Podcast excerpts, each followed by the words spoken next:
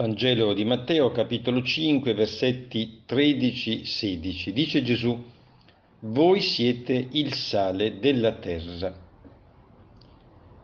Nel momento in cui annuncia l'identità dei discepoli, Gesù sente anche il bisogno di metterli in guardia e aggiunge, se il sale perde il sapore, a null'altro serve che ad essere gettato via e calpestato dalla gente.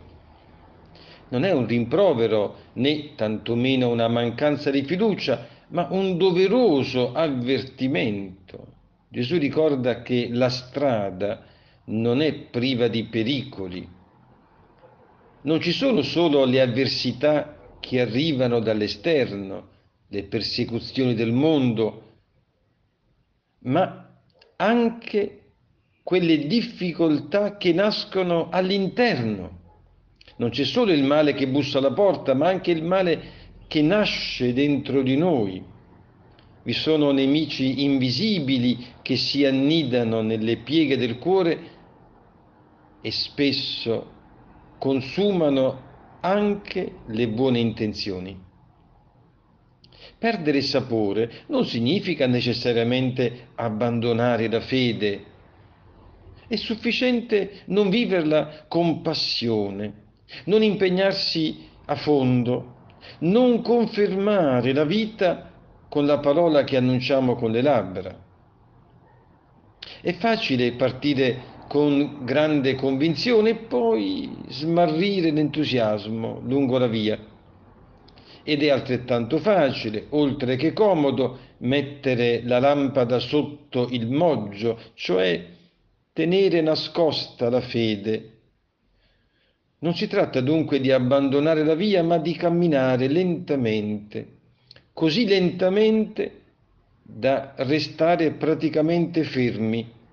In fondo non si tratta di errori plateali, visibili ad occhio nudo, ma di quelle scelte dettate dalla mediocrità che inquinano la vita e poco alla volta dissipano il patrimonio ideale di partenza. Questo stile di vita, che è molto diffuso, è una trappola mortale, perché vedete, il cristianesimo per sua natura è fuoco, totalità, radicalità. Diceva un santo del nostro tempo, dalla mancanza di generosità alla tiepidezza non c'è che un passo.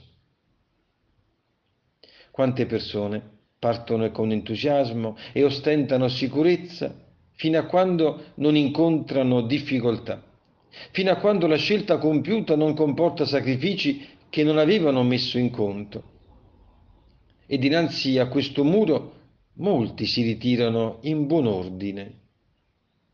E invece nella pedagogia di Dio proprio quella croce imprevista era un gradino per salire più in alto. Oggi, contemplando in modo particolare Teresa di Lisieux, nel giorno in cui ha offerto la sua vita all'amore misericordioso, oggi chiediamo di misurare la vita con la parola di Gesù, costi quel che costi. Amen.